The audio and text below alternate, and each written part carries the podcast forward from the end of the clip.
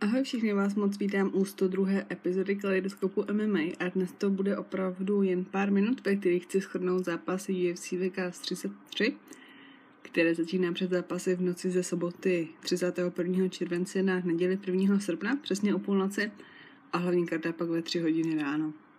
Turnaj měl ještě před pár dny naplánovaných 15 zápasů, které se měly být o pozornost fanoušků s turnajem Bellatoru, který proběhne ve stejnou dobu. Po vážení zbylo ale jenom 11 zápasů.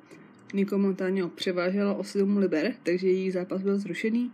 Ronnie Lawrence se kvůli zdravotním problémům vůbec na váhu nedostal, byť údajně měl, jako by váhu dobrou, hotovou. Ale radši se budu věnovat teda těm zápasům, které zůstaly. Turnaj otevře souboj neporaženého Oriona Košeho, který se v UFC premiéře utká s Philem Rowem. Ginny Fry bude chtít navázat na svou první UFC výhru v zápase s Ashley Yoder. O první výhru se pokusí i Zeruch Adašev, který stejně jako jeho soupeř Ryan Benoit bojuje o možnost setrvání v organizaci. Danny Chávez bude zápasit s Kajem Kamakou, Chris Grunetsmaker s Rafou Garciou a před zápasy uzavřou, uzavřou Colin Anglin a Masik Vagdasarayan, pro kterého, nebo pro oba, to bude premiéra po zisku kontraktu na Contender Series. Hlavní kartu otevřou dva zápasy ve Veltru. Jason Witt se utká s Brianem Barbarénou a Niklas Stoll se nakonec s Jaredem Woodenem, po tom, co jeho původní soupeř Lazes nezískal více do Spojených států.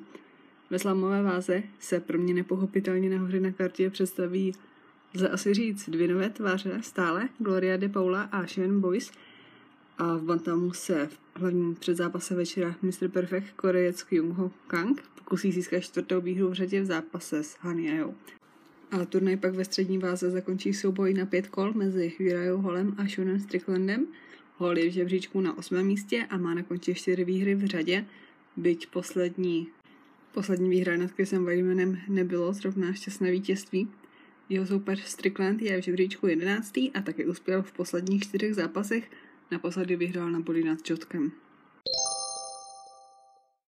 A vypadá to, že se dneska vejdou opravdu do pěti minut, takže ještě pár slov k minulému turnaji, který nabídl skvělé zápasy, ale zároveň i spoustu kontroverzních rozhodnutí. V hlavním zápase vyhrál navrátilec TJ Dillashaw, který na split decision porazil Senhegna a zařadil se na druhé místo v žebříčku v bantamové váze, ve které se na konci října už oficiálně šampion Sterling utká v odvětě s Petrem Janem – který s ní kvůli své vlastní chybě o pás přišel.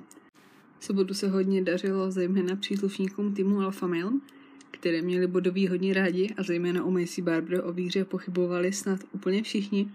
A když už mluvím o tým Alpha Male, tak Uriah Faber se předvedl jako zdatný překladač z portugalštiny, byť mu teda odpovědi jen šeptal překladatel, ale Faber se rozhodl, že bude vystupovat a určitě tak pomůže.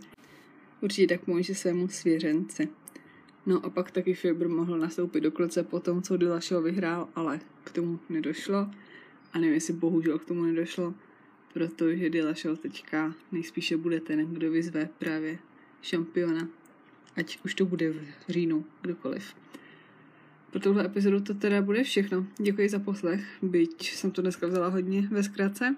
Omlouvám se za ten zvuk, ale je asi 250 stupňů a nemůžu mít zavřené okno, pardon to bych si tady uvařila. A určitě se budu těšit příští týden u další epizody, která bude už o UFC 265, což je turnaj, který nedávno přišel o Amandu Nunes, která se nakazila koronavirem a trošku k překvapení všech nedostala Hollyho možnost se utkat s peněm o pozitivní pas. Ten zápas byl odložený a navíc Hollyholm má naplánovaný zápas s Normou Dumont, což moc nechápu ten matchmaking, ale dobře, no nic. Tady už ukončím, mějte se hezky a ahoj. thank you